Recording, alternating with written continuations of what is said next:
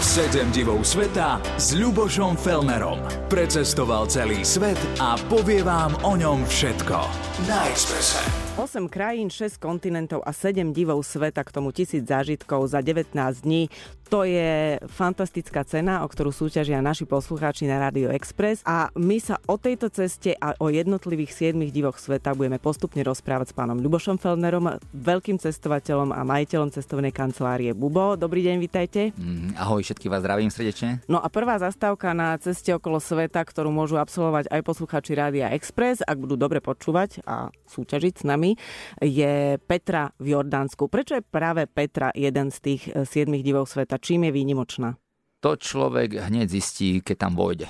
Nie je to ako iné pamiatky, že keď zastanete pred Eiffelovkou, tak z diaľky už vidíte, mm-hmm. že aha, to je Eiffelovka, ale Petru nevidíte. Petru zastanete a idete úzkou chodbou, to čo poznáte z Indiana Jones, zrazu sa pred vami objaví ten Al-Khazneh alebo tá pokladnica a aj keď čakáte, že to bude dobre, tak je to oveľa, oveľa lepšie. Je to monumentálne, úžasné pamiatka, kde sa prelínali tie vplyvy nabatejskej civilizácie, Rímskej ríše a potom Arabskej ríše. Aká veľká je Petra? S čím to môžeme porovnať? My tam trávime celý deň a tým, že ja poznám ľudí, ktorí sa o Petru starajú, lebo som tam bol prvý, poznám rodinu, ktorá je priamým potopkom proroka Mohameda, podobne ako jordánsky kráľ, Hášimovský kráľ, a to sú moji kamaráti, ktorí sú rodina s Hášimovským kráľom, s jordánskym, tak my sa do Petry vždy dostaneme skôr pred ostatnými ľuďmi a stojím pred tým Khaznehom úplne sám.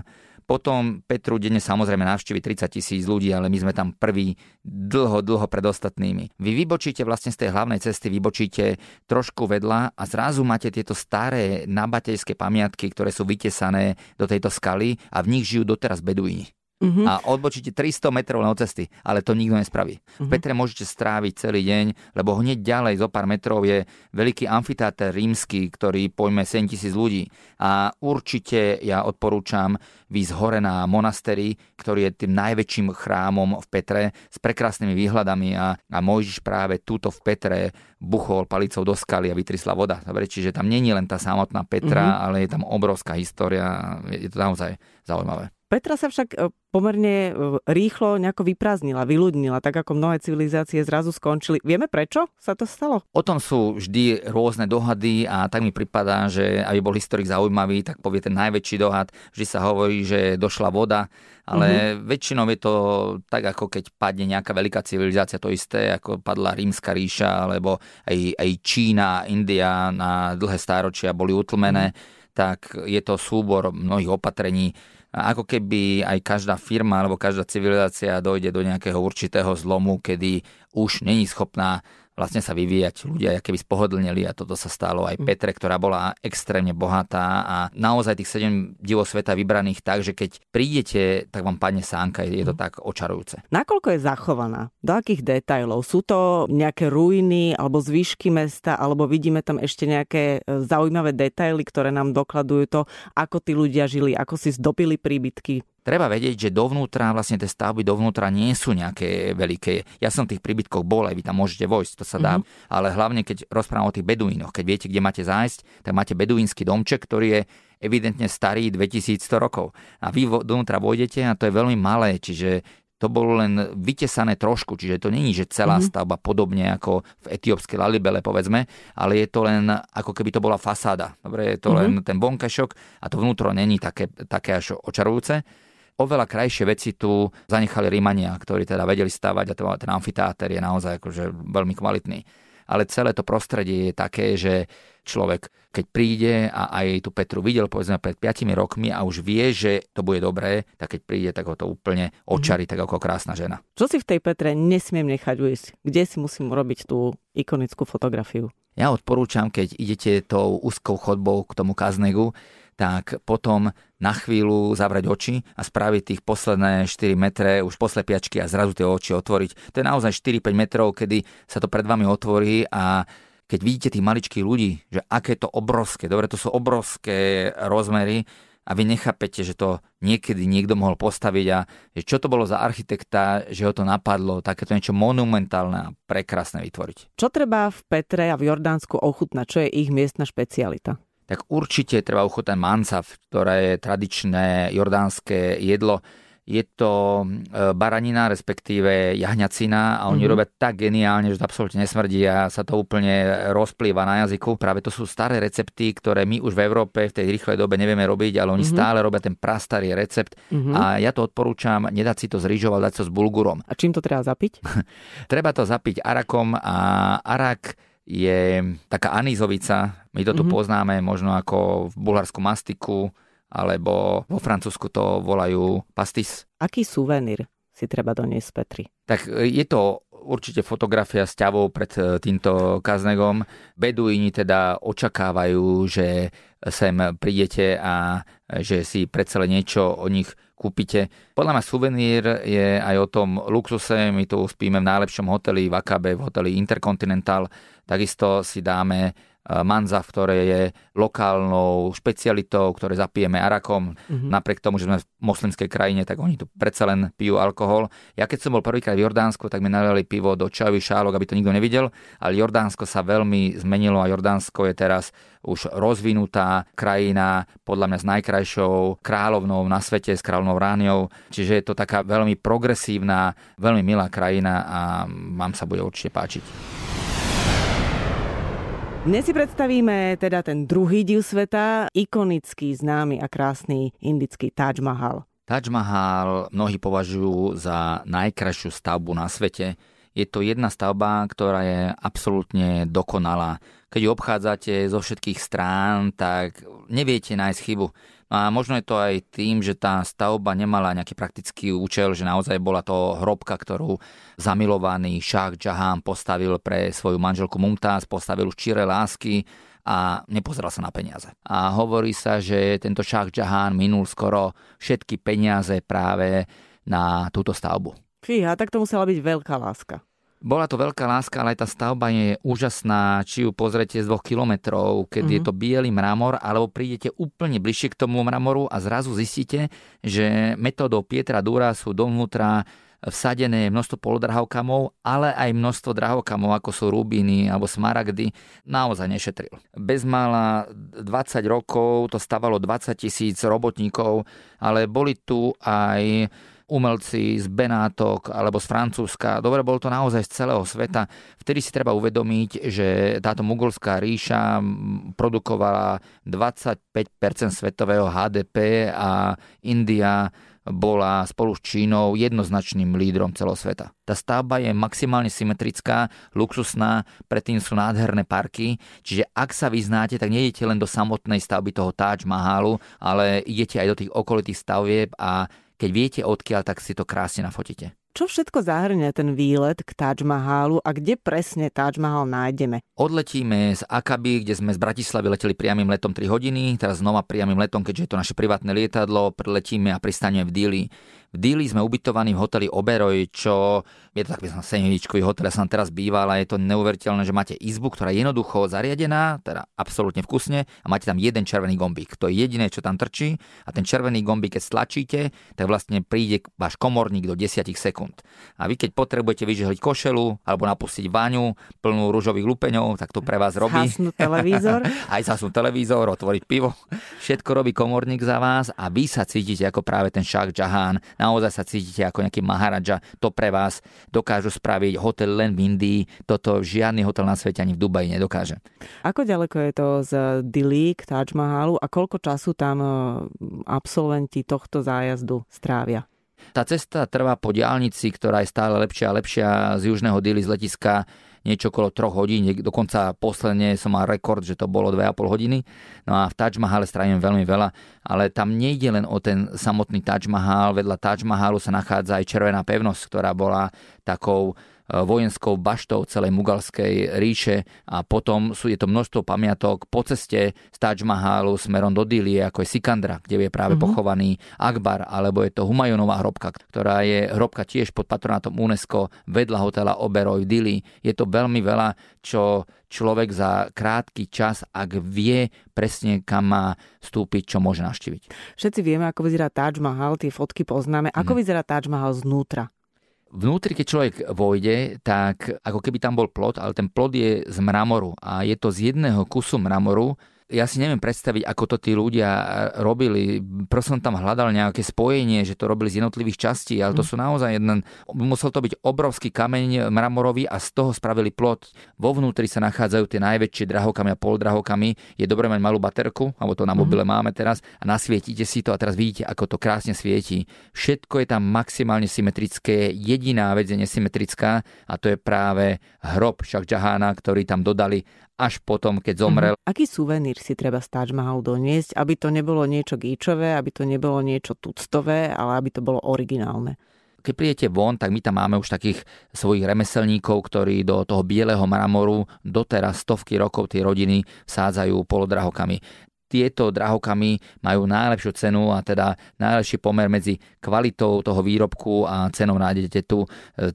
Toto už nedokážu spraviť ani v Benátkach, aj keď pôvodom tá Pietra Dura je práve odtiaľ z Talianska, mm-hmm. ale robia to tu v Taj Mahale. Taktiež dobré sú práve tie nejaké šatky alebo látky, tým je práve agra a táto časť Uttar Pradešu veľmi známa. Takisto kašmírske šály, ktoré z tohoto Kašmíru chodia dole a keďže ja som bol v Kašmíre sedemkrát, tak aj poznám kvalitu toho pašminového šálu. Taký dobrý trik, čo môžete spraviť, je, že máte hrubý šál a vyzlečete si prsteň a vlastne pašminový šál by mal tým prstenom, mali by ste ho vedieť prevliecť. Ten pašminá šál je tak úžasný, tak jemný a napriek tomu, že je jemný, tak aj pri mínus dvadsať stupňoch je, je funkčný. Boli sme už v bájnej Petre v Jordánsku, potom sme sa presunuli na Taj Mahal do Indie. Kam pôjdu poslucháči s týmto zájazdom ďalej? India je druhá najľudnatejšia krajina a my odletíme, pozrieme sa na najsvätejšiu rieku Indie, na Gangu, preletíme okolo Himaláji a pri troške šťastia uvidíme najvyššie končiare nášho sveta. No a preletíme do tej najľudnatejšej krajiny, do majestátnej Číny.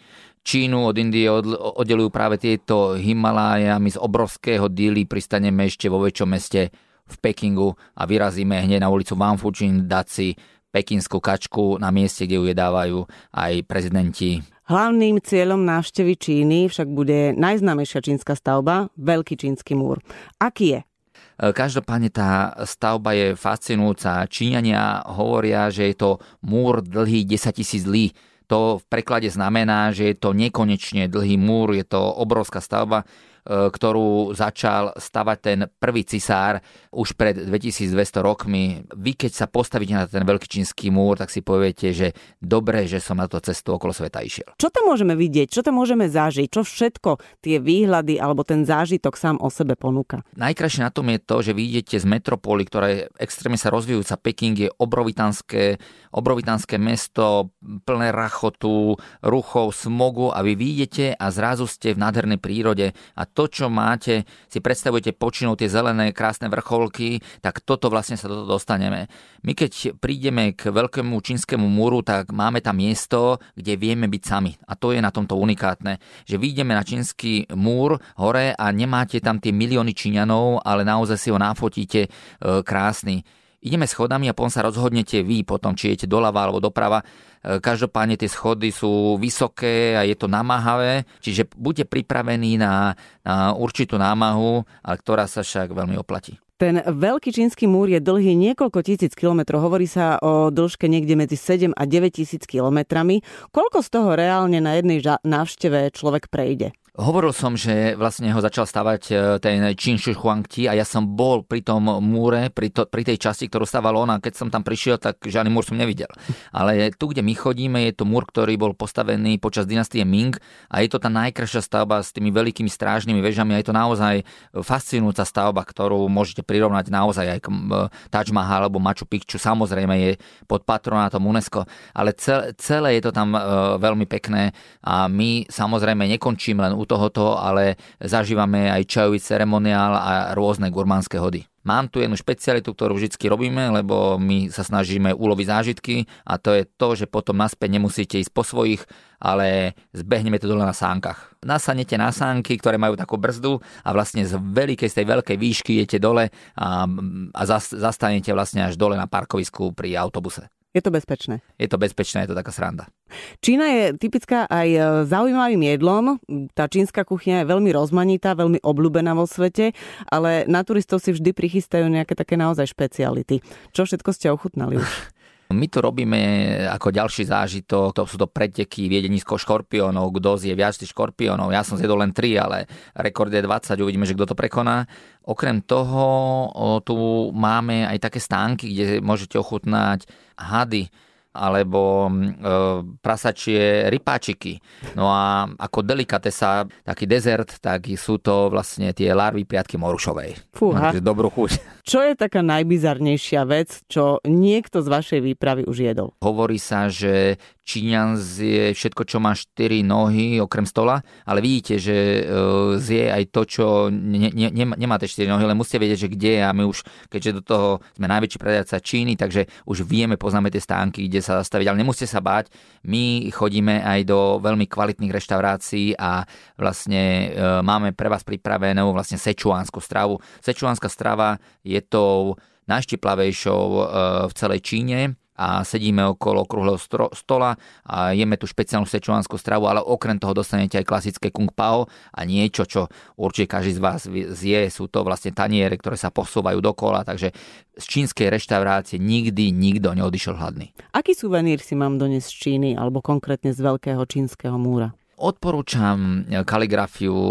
U nás pekne písať, už vyšlo z módy, všetci píšeme na počítači, ale Číňania si kaligrafov veľmi vážia a nechať si napísať svoje meno je veľmi...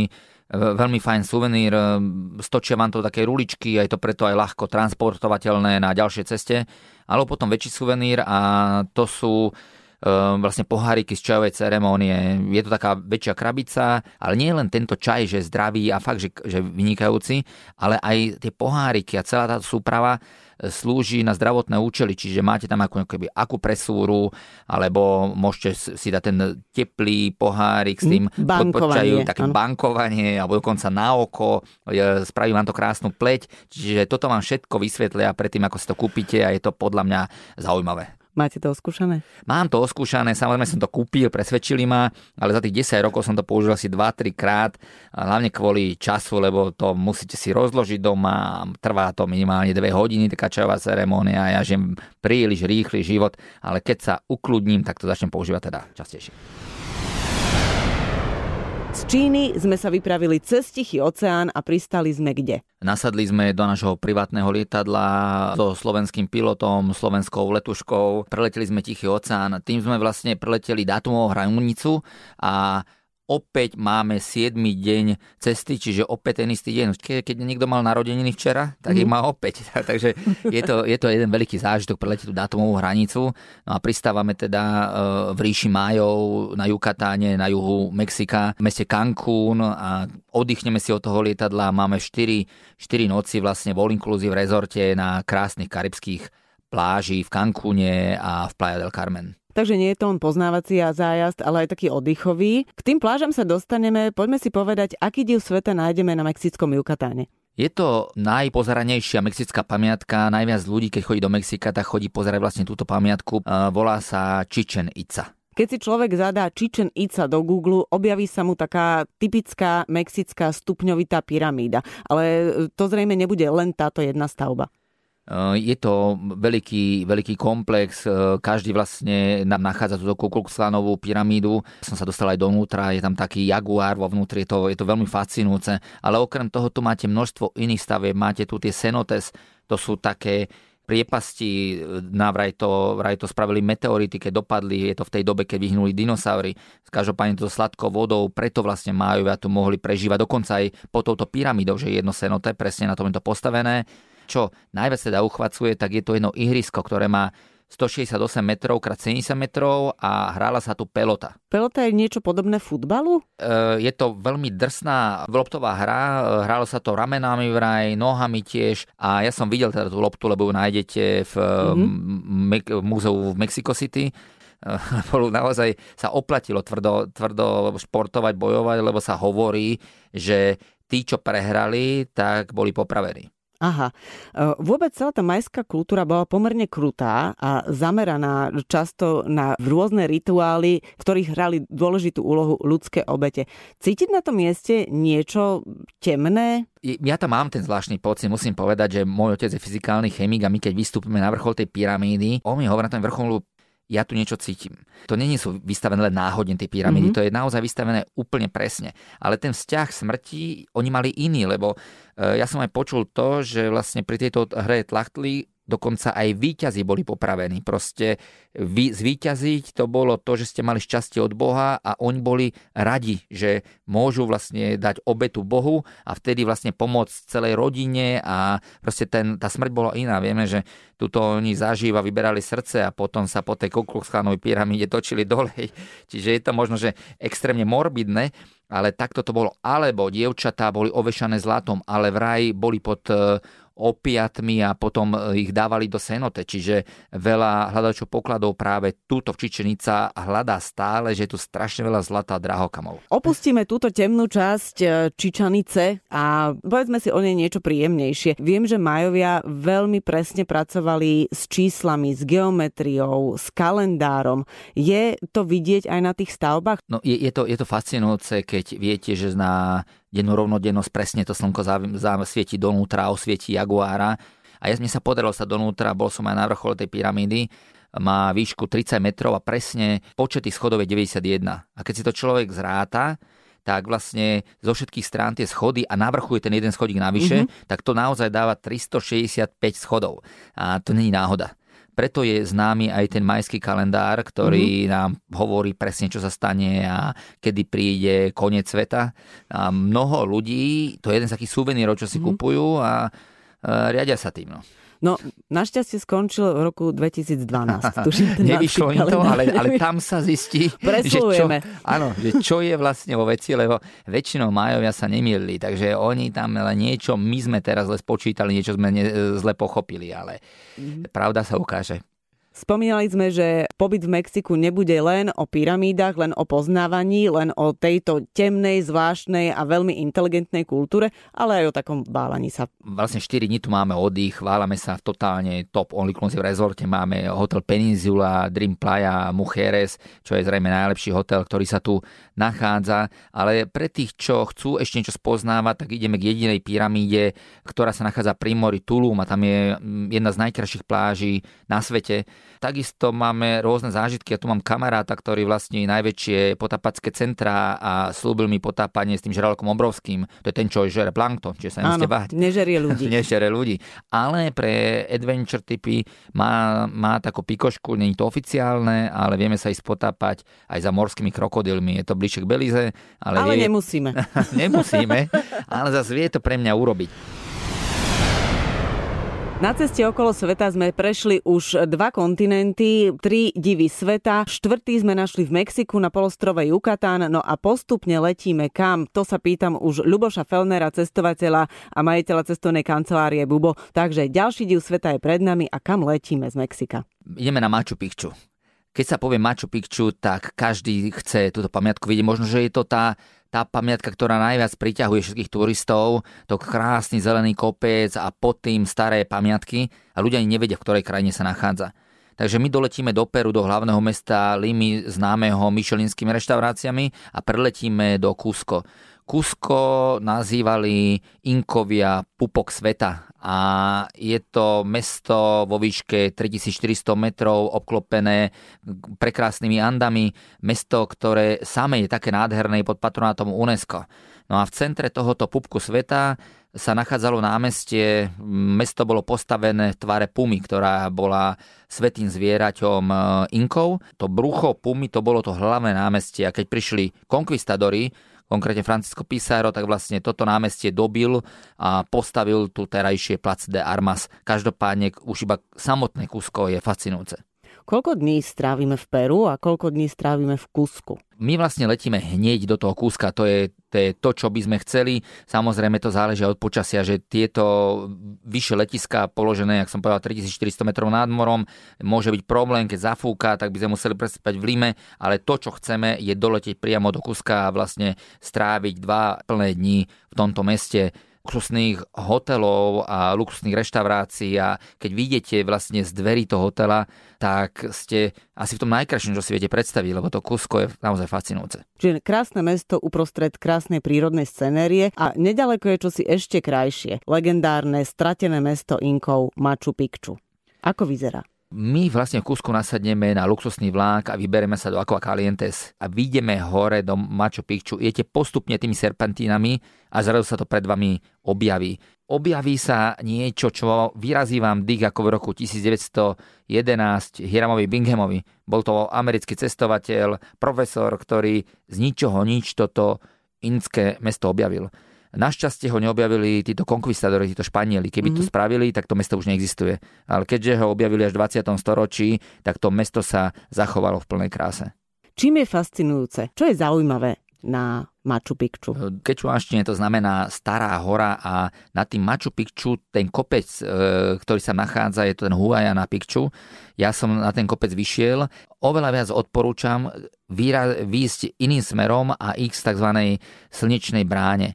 Keď človek si dá tú námahu a vyjde, asi to trvá dvadsať tridsať minút k tejto slnečnej bráne, tak má to Machu Picchu pod sebou a absolútne bez turistov. Možno sa mu tam pripletie nejaká lama, ale ináč nič takého. A to mesto má ohromnú históriu, ale ja už som počul toľko rôznych príbehov toho, kto tam žil. Dobre, že či to bolo ženské mesto, či to bolo len mesto popráv, ale to mesto je veľ, veľmi scenické, je tam veľmi obmedzený prístup teraz turistov a my máme špeciálne lístky práve na, na náš deň, takže my sa nám dostaneme, poznáme tie najvyššie výhľady a vieme sa opäť dostať na Machu Picchu tam, kde si ho odfotíte bez jediného turistu. Je v tom meste niečo zakázané? Ak ste mali výškovú chorobu v Cuzku, tak Machu Picchu nebudete mať. Zbehnete nižšie. Machu Picchu mm-hmm. sa nachádza o tisíc metrov nižšie ako Cuzco a preto sa tam aj človek cíti veľmi, veľmi príjemne. Aký najväčší zážitok nás čaká tam, okrem samotného pohľadu na to mesto? Čo je krásne, tak naozaj, vy keď sa pozrete z tej slnečnej brány, ja som počul veľa ľudí povedať, že pocitili takéže silné šťastie. Ja neviem, je, je to tak pekné, že veľa tých pamiatok, keď máte v hlave Monu Lízu a teraz prídete k Mone Líze do Louvru, tak zrazu je to malé, hej, a je to malé, tmavé, nepáči sa vám to. Ale pri Machu Picchu je to opak, že vy viete, že to bude pekné, ale keď prídete, tak je to krajšie, vám to vyrazí dých. Naozaj je to také, že extrémne nezabudnutelná pamiatka. Keď chcete takú špecialitu, tak ako som hovoril, v Lime a v Cuzku je... sa nachádzajú výborné reštaurácie, sú tu najlepšie reštaurácie. No a čo je ich špecialita? Čo si treba rozhodne v Peru a v Cuzku dať? Je to kujo. Kujo je morské prasiatko. Uha. Znie to, ja viem, že tvrdo, ale však deti s nami nebudú. Títo kečuánci to majú doma. Čiže oni majú kuchyňu, majú hlinenú podlahu a vlastne keď domáca pani šupe zemiaky, tak tie šupky dáva na zem. Je to tak, ako keď my sme krmili vo vani kapra, no a potom prišli Vianoce a bolo po kaprovi, tak tu dostanete na tanier celého kuja, má labky, má hore, vycerené zuby na vás, takže... A sme si istí, že vždy je toto morské prasiatko? Ale je, ono to vyzerá, to... aj, ako, aj iné zviera je, vyzerá áno, veľmi vy, podobne. Vyzerá to ako potkaník, ale nie, je to, je to špecialita. Musím povedať, že ja som to pred dvadsiatimi rokmi mal za nízku cenu, teraz je to jedno z najdrahších jedál, čo tu je. Mne to ani osobne nechutí, mal som to aj teraz minulý rok. A, asi mi vadia ten pohľad a tie zuby sa na mňa, na mňa ceria, takže je to skôr tak, že keď ste partia, tak si objednáte jedno kujo a ostatné si objednáte geniálne špeciality, mm-hmm. ktoré tu robia a to musíte zapiť, zapiť piskom, to vínovica, ako grapa, majú tam len grapu, tak to je miestne písko a to je vynikajúce. Naposledy sme boli v Južnej Amerike, boli sme v Peru a myslím, že v Južnej Amerike ešte chvíľu ostaneme. Áno, preletíme križom cez Andy a potom rozsiahli amazonský prales a pristaneme možno v najkrajšom meste sveta v Rio de Janeiro. Aký div sveta je v Rio de Janeiro? Nachádza sa tu Korkovádo, je to najvyšší vlastne kopec celého Rio de Janeiro, ktorý má sedemsto štyri metrov a na vrchole sa nachádza tridsať metrov vysoká socha Krista a to je práve ten jeden zo siedmich divov sveta. Socha Krista Spasiteľa, tá známa skulptúra rozpažená nad Riom, ktorá pozerá na tie nádherné pláže a na oceán. Ako sa toto dostalo medzi divy sveta, keďže je to ani nie sto rokov stará stavba? Tak je zrazu na zozname medzi všetkými tými tajomnými pamiatkami starými niekoľko sto aj niekoľko tisíc rokov. Tak je to ako so všetkými súťažami, toto bola verejná súťaž, ktorej sa vtedy zúčastnili milióny ľudí a možno, že je to aj tým, že Brazília je najľudnejšia najplodnatejšou krajinou Južnej Ameriky, takže Rio a Kristovi dali veľmi veľa hlasov. Každopádne určite to Rio sa oplatí, to Rio je niečo prekrásne. Ako had obvinia tie okolité kopce, a len dve majú tie nejaké meno, a je to tá cukrová homola a Korkovádo.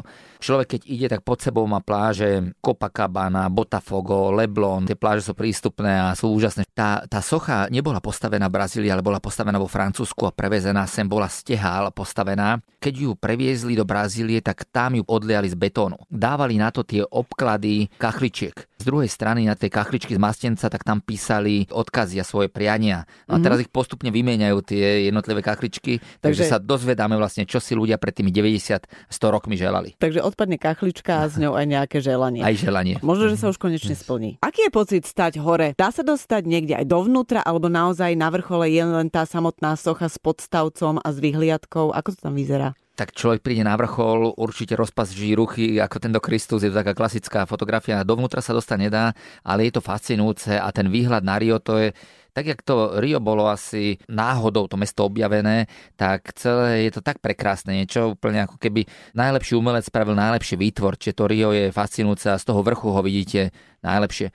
Je zaujímavé, že je ten Kristus rozpažený, tak on má obrovské rozpätie rúk, ja neviem, skoro tridsať metrov, no a v jednej ruke mal držať kríž a v druhej mal držať zemegulu. Len to nedokončili. Dobre, mm. takže, teraz, takže tie ruky tak, má takže, prázdne. Takže tie ruky má teraz prázdne. Hej. Určite je to obrovské vyžarovanie a je to obrovské lákadlo pre turistov, lebo ročne tohoto Krista navštívi až dva milióny ľudí. Jeden rekord je, že za jeden deň ich bolo pätnásť tisíc. V Riu sme dve noci a stačí to nie len na pozretie tohto bleskozvodu, preto lebo každý mesiac sa hovorí, že jeden blesk udrie, lebo keďže mm. najvyššou stavbou dokonca v roku dvetisícštrnásť mu odrazilo palec na, na pravej ruke. Ale vlastne vidíme komplet Rio de Janeiro, okúpime sa na Copacabane a užijeme si aj luxus tohoto mesta. O Rio de Janeiro sa hovorí hocičo. Aké sú zásady takého bezpečného prežitia v Rio de Janeiro? Ideálne je počúvať rady svojho sprievodcu, tí naši sprievodcovia v tomto meste žijú a sú to Slováci, ktorí nechali dušu v Brazílii a oni vedia, čo je nebezpečné, čo nie. Nie je jasné, že drahé hodinky, zlaté reťazky, zlaté náušnice je dobre si nechať v hotelovom sejfe, dokonca aj pas, zobrať si maximálne teda nejakú kopiu toho pasu a ísť tak uvoľnene, tak ako chodia domáci. Tváriť sa skromne a chudobne.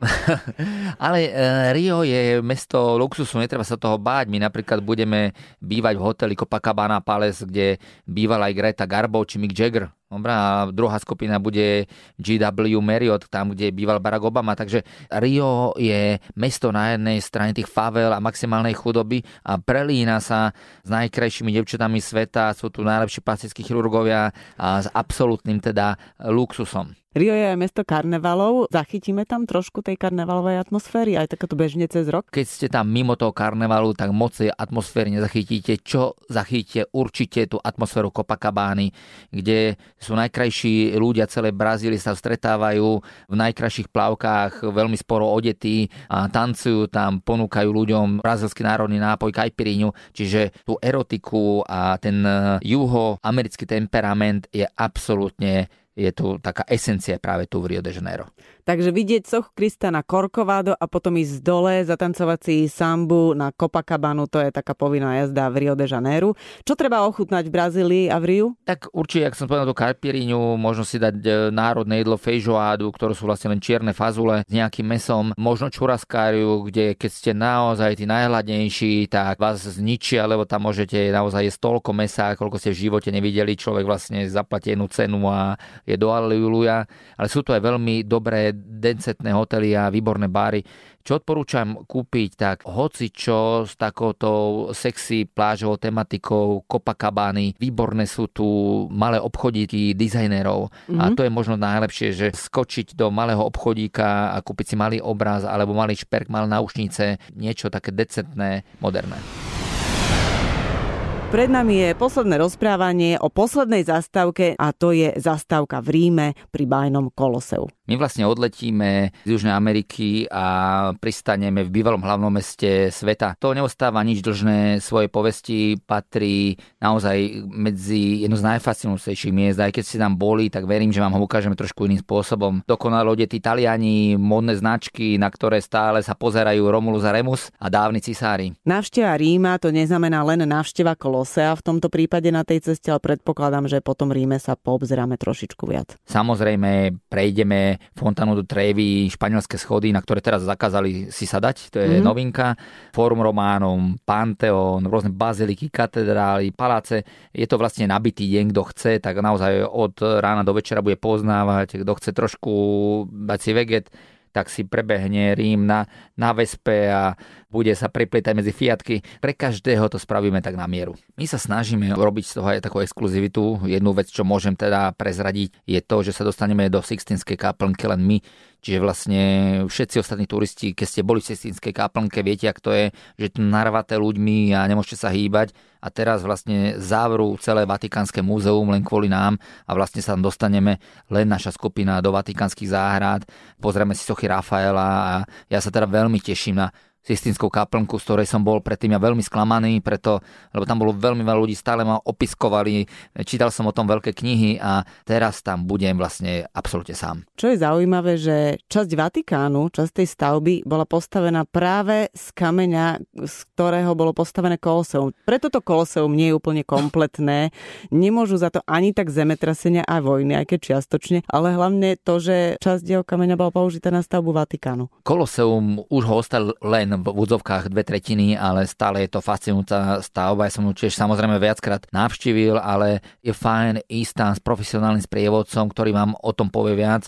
Predtým si určite pozrite film Gladiátor, aby ste mali inšpiráciu a na tú dobu je to fakt neuveriteľné. Tá stavba sa začala stávať v roku sedemdesiatdva a za osem rokov ju vlastne postavili, ale je ohromná, je to vlastne ukážka vtedajšej najsilnejšej ríše našej planety. Koľko ľudí tam sa približne zmestilo do toho hľadiska? Hovorili, že je to okolo sedemdesiat až osemdesiat tisíc na sedenie, že to bolo. Takže je... takmer celý Rím. Aj keď uh, v tom no, čase mal Rím, ja neviem, možno aj milión obyvateľov. No, áno, bolo to obrovské mesto. Každopádne to Koloseum je naozaj že dokonalé, že prežilo dvetisíc rokov a stále, keď si pozrete, že by ste to stavali, tak by ste to postavili rovnako. Je ten tvár je minimalistický a Koloseum je ukážkou toho, že keď postaviť niečo veľmi dobré, tak modernosť architektúry prekoná veky. Rímske Koloseum je poslednou zastávkou na ceste okolo sveta, na ceste po siedmych divoch sveta, ale tá cesta nezahrňa len samotné stavby, samotné tie pamiatky na zozname siedmych divov, ale aj mnohé iné zážitky. Menujte aspoň jeden, o ktorom sme nerozprávali. My keď poletíme, tak ochutnáme najväčšie kraby na svete, sú to tie obrovské červené kraby a ochotnáme ich priamo na Kamčatke. Taktiež sa zastavíme v Kanade, čiže naozaj prejdeme šesť kontinentov. Ale čo sa týka Ríma, čo by som mohol povedať takú pamiatku, tak je to napríklad náš hotel San Regis. Je to jeden z najznámejších tzv. Palácos. Je to hotel, ktorý osvietil celý Rím. To je obrovský zážitok. Samotná cesta, samotné pamiatky, ale aj ubytovanie, jedlo, suveníry a všetky spomienky, ktoré si odnesiete domov, pretože cesta okolo sveta, tá sa vám pošťastí iba raz. A keď sa týka nejaký rímsky suvenír, tak možno by som vám odporúčil ponožky od Gamarelliho. Sú to obľúbené ponožky pápeža a tento Gamarelli ich vyrába pre pápežov kardinála už dvesto rokov. Ďakujeme za dobrý tip. sedem divov sveta s Ľubošom Felmerom na Expresse.